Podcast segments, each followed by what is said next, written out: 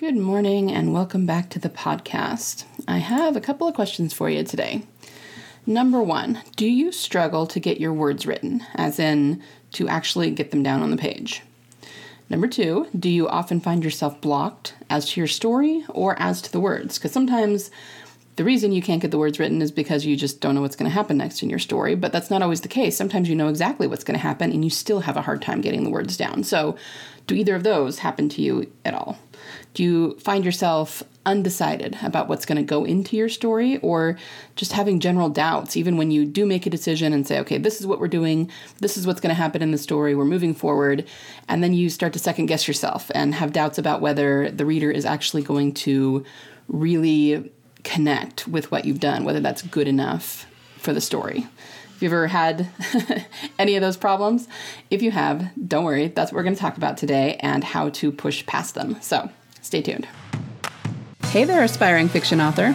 Do you dream of writing fiction that connects with readers and makes you money?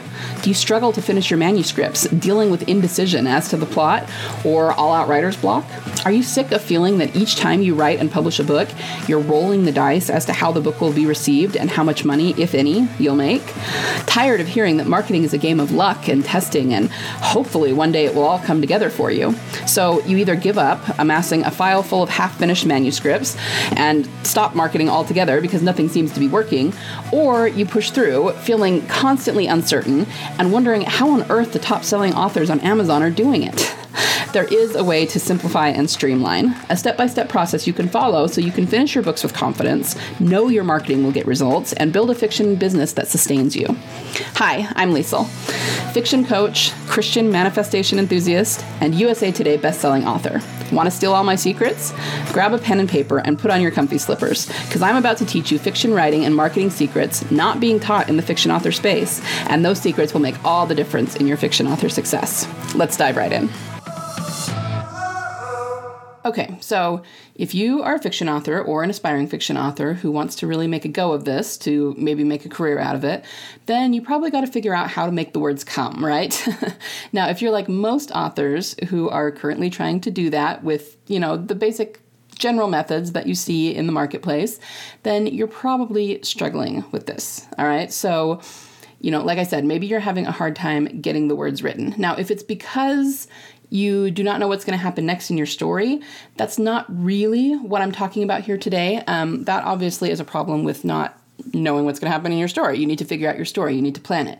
And, you know, obviously I teach that too. But for today, I'm, I'm talking more about the actual act of getting the words down, you know. So maybe you've done all the things that people tell you to do. You know, you've created a certain ambiance for your writing. You've put together your writing space with, you know, a memorable scent and you get comfortable and you know exactly you know, all the things that are going to, you know, make it more conducive for you to get the words down. And you've turned off all your distractions and you've set aside time where nobody will will bother you, but still it's really really hard to get the get yourself in the right mindset to write the words right?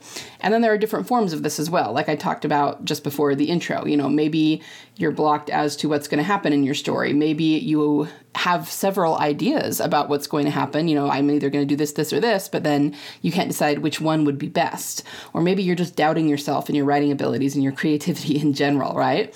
Or maybe you're even trying to do an outline, you know, if you're an outliner and you just can't get any good ideas for what's going to happen or how to connect the big events in the story, what's going to happen in between those big events. Or, you know, as I often say, maybe you have the beginning but not the end, or the end but not the beginning. You know, we, we all deal with this. And, you know, can you relate to that? Has any of that ever happened to you? I'm sure it has, right? Because it has it's happened to most authors at some point in their careers. Well, here's what I'm going to tell you today here's the secret to this, and this is why this happens to you and why most of what you've tried to fix it has not worked. It's because you're not approaching your story from your subconscious mind. Okay, so here's something that most authors don't realize, and most readers don't realize it either. It's something that I actually was thinking about it when I was um, writing the free training that I'm going to be doing here in about another week. And it kind of came to mind, and I was like, oh, I've never even talked about that before, have I? So, think about this for a minute. Readers, the way that they experience story comes from their subconscious mind. Have you ever thought about that? Do you realize that? So think about what happens when you read a story. You don't just read the words on the page. It's not like and then she went to the store. No, you're not reading the words, right? It's almost like you're relaxing your mind and so that you can actually be inside the story, so you can actually experience it, right? You're, of course, you're envisioning it in your mind's eye, but it's even more than that. You know, good writing, you can smell the smells and taste the tastes and feel all the emotions of, of the point of view character and all of that. Okay, that does not come from the conscious mind. The conscious mind is what directs you in what you're doing right now. And if you're reading a book, you're probably sitting in a chair or lying on a bed, or maybe you're listening to it while you drive, or whatever the case is. But you have to relax the unconscious mind in order to really experience the story. So, if you've ever had the experience where maybe you are listening to an audiobook and then you realize that your mind kind of wandered and you missed what they were just saying for the last 5 minutes, okay, that's because your conscious mind took over, right? Because you're worrying about something or thinking about what you need to do next or, you know, whatever it was that took your attention away from the story. You have to relax your mind and use your subconscious mind to get into the story. And then you, another way that you can tell this is true is because let's say you are reading, you're totally engrossed in the story, you've lost yourself in it, and then something yanks you out of it. Now, it could be the story itself, because there's some bad writing going on there, but it also could be that your kids you know knock something over in the kitchen and there's a crash or you know whatever the case may be something yanks you out of the story and then when that happens your conscious mind takes over again and you're no longer inside the world of the story so think about that stories are experienced by the reader from a, con- a subconscious level. So, doesn't it just follow then that we ought to be writing our stories from that same subconscious level?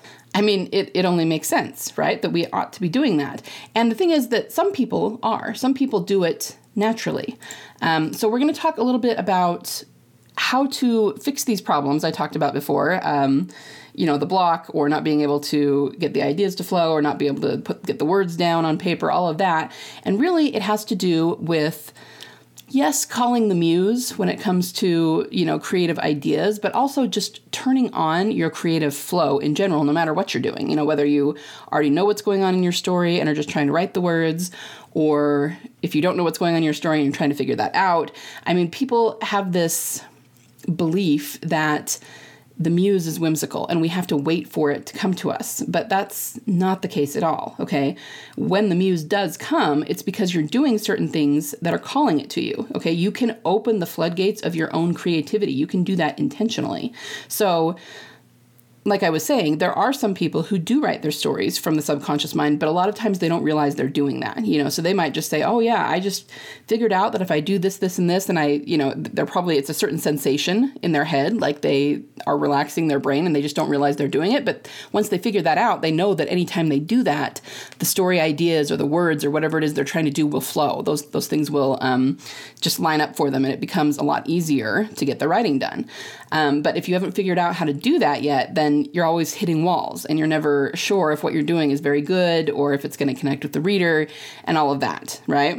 So, I'm going to talk about um, some ways that you can get this done and, and what I actually teach in my programs. But I was thinking about, before I get to that, I was thinking about um, the elevation of stories. So, it's just something that I've always kind of noticed, you know, over the years and, and been maybe a little bit puzzled about because I, I wasn't sure exactly uh, you know how to word it or how to frame it in my mind.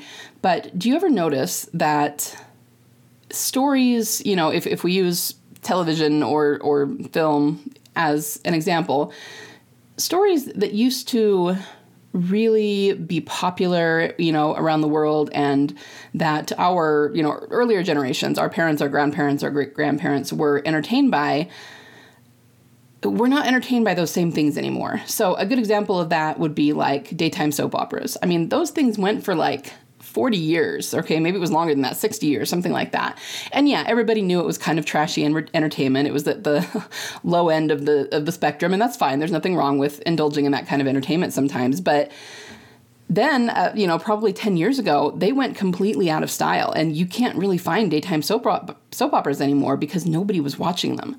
So, you know, it's one thing to have, you know, a child watch shows made for children that are like, you know, the song and dance or Teletubbies, or I have no idea what little kids are watching these days, but um, to, to watch shows that are age appropriate for them. And then, of course, as you grow up, your, your tastes mature and you write or you watch or read things that are more age appropriate, you know, depending on your age and how old you are.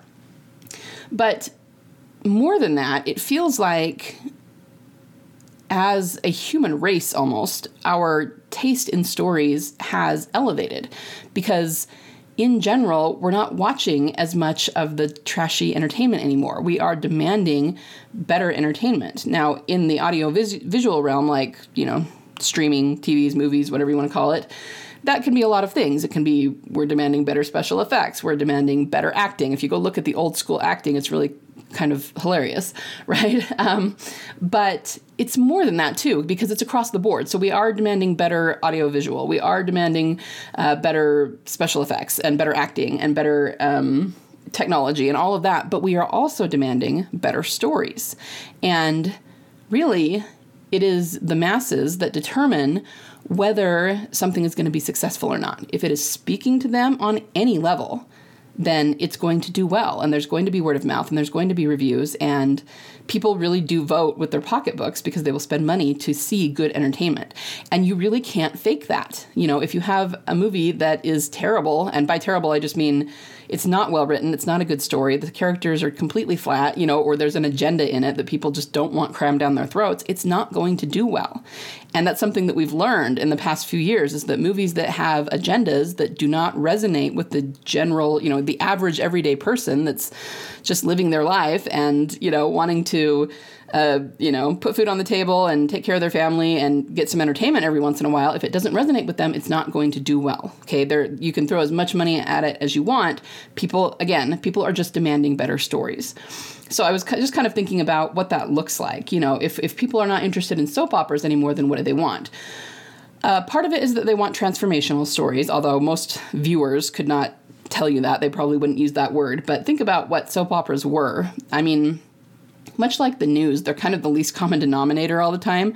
You, you, get like people who are doing really immature things. And again, not that that's not kind of fun every once in a while, but you know, it's something like girl wants guy because he's cute and she really likes him, but he's got a girlfriend. So it's not even just a matter of like trying to win him over. She, some of these women will go out of their way to frame that other woman for something criminal just to get her out of the way so she can steal her boyfriend. You know what I mean? And it's like, okay, yeah, it's kind of entertaining, but at the same time, we would hope that most adults wouldn't do something like that, you know? So I guess I think what what people are asking for in terms of soap operas is just more mature protagonists who are dealing with real life problems that we have in our world because we're dealing with such different kinds of problems than that that we look at that and go okay that's just like junior high and high school level problems. Let's let's see something where people are dealing with real problems. And it doesn't mean that we don't like fantasy or don't like you know superhero movies or anything but they need to be couched in something that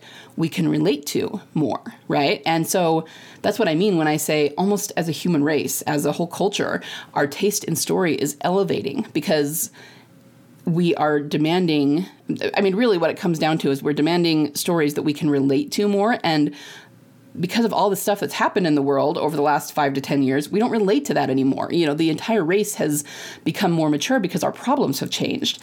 But we are demanding, again, more transformational stories, uh, more mature protagonists. Um, I was trying to think of other examples in different genres that we could look at for this.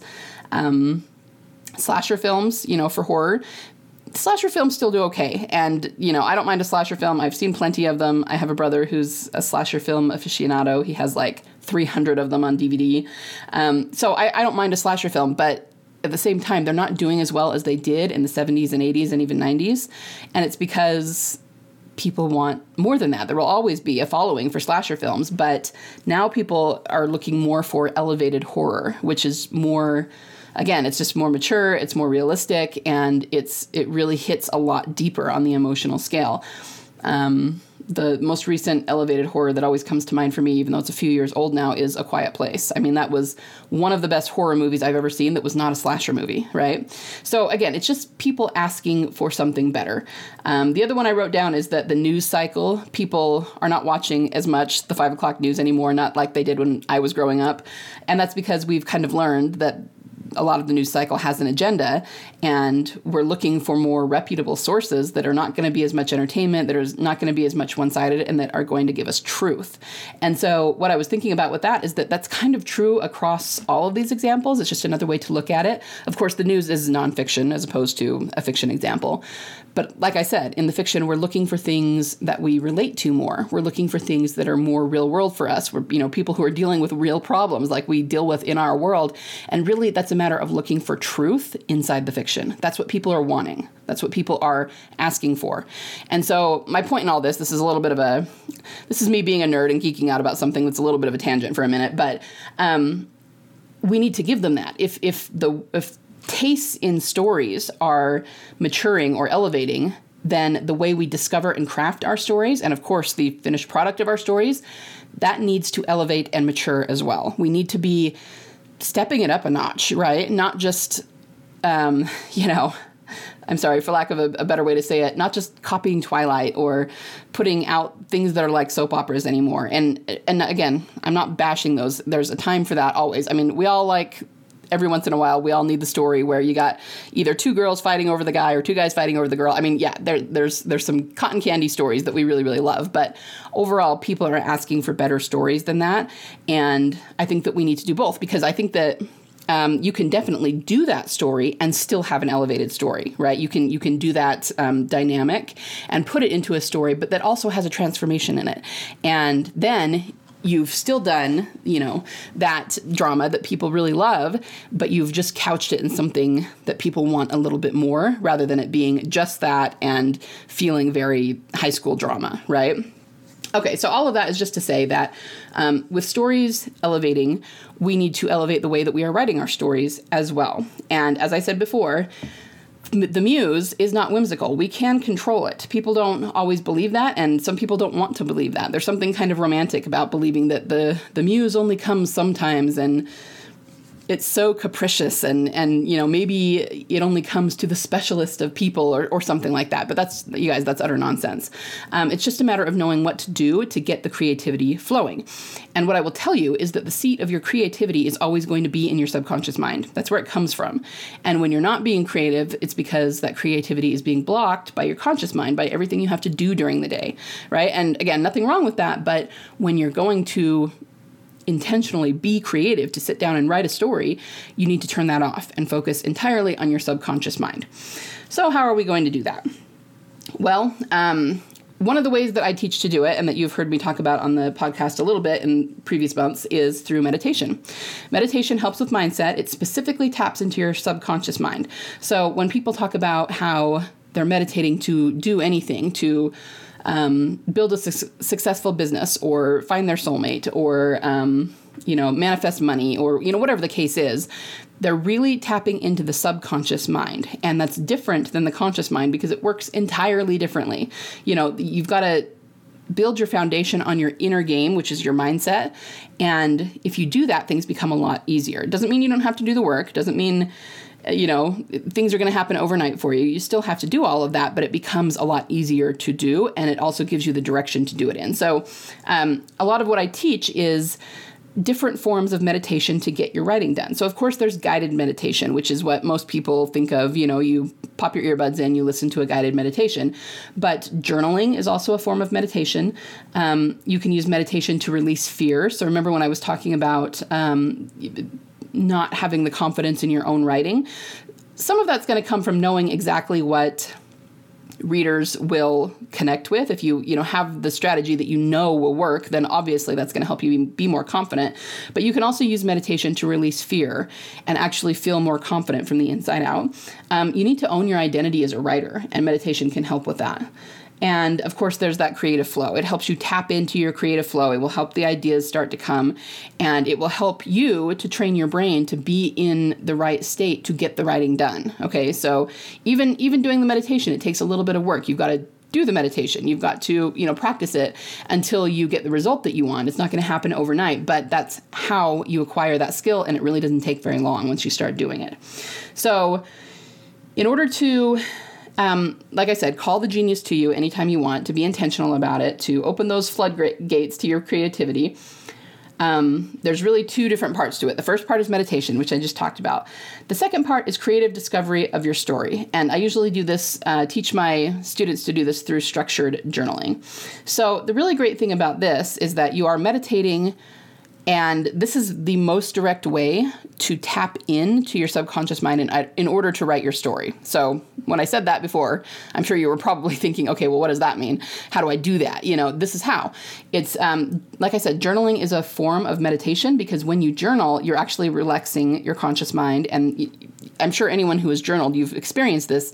You sit down to journal, and then the ideas just start to flow, right? And pretty soon, you know, maybe you were just going to write a paragraph in your journal and all of a sudden you've written four pages or whatever the case may be, right? Because you're relaxing your brain and once you start really tapping into your subconscious mind the energy starts to flow and the ideas and the thoughts and those are really really deep thoughts that are coming from your subconscious so they're very very powerful and that's why journaling works so well when you're trying to work through something right so um, i use what i call creative discovery of your story through structured journal prompts and the really great thing about this is that it combines the outlining and the pantsing. So if you're a pantser thinking, oh, I don't think that I could learn from her because she's an outliner, well, I've always been a pretty hardcore outliner, so that much is true, but you will be pantsing in order to outline. I mean, it's it's a really good combination of the two. And so whether you are a pantser or an outliner, this really will work for you and it will probably change the way that you think about story and the way you approach your fiction.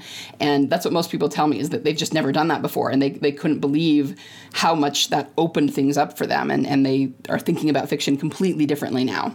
Um, so anyway, the point is that it is possible to learn how to call the muse to you at any time so that you're not struggling with these issues anymore and you can just focus on writing your unique and fabulous stories and getting them out to readers who are waiting for them. And then you really can build a um, sustainable fiction business if that's something that you want. Now, if you are not that interested in going full time, that's okay, but these techniques will still help you get out that story that you want to write. You know, maybe it's just one story that you have and want to just get it out to the world because it's a bucket list thing, or maybe you just want to do it part time.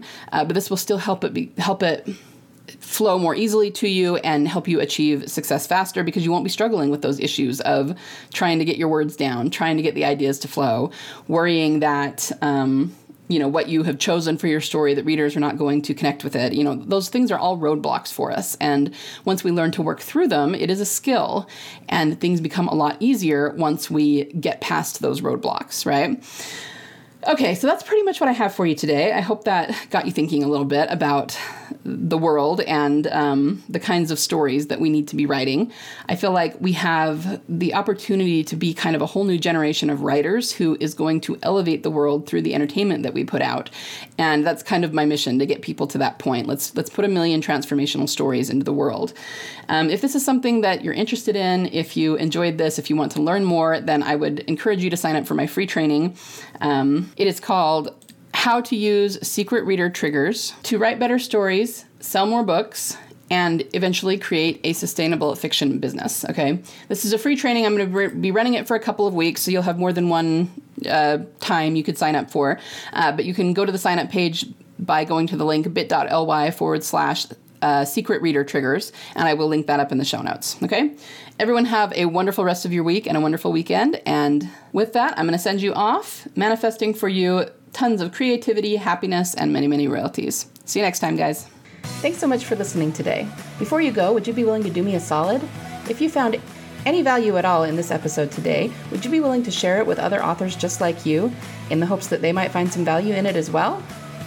Happy story crafting this week. Remember, only you can bring the world the unique story that you are trying to tell. Only you can succeed in your own unique way in getting it out of your mind and your heart and into a medium where it can reach thousands, if not millions, of salivating readers. You don't have to worry about failure because there is always a market for awesome.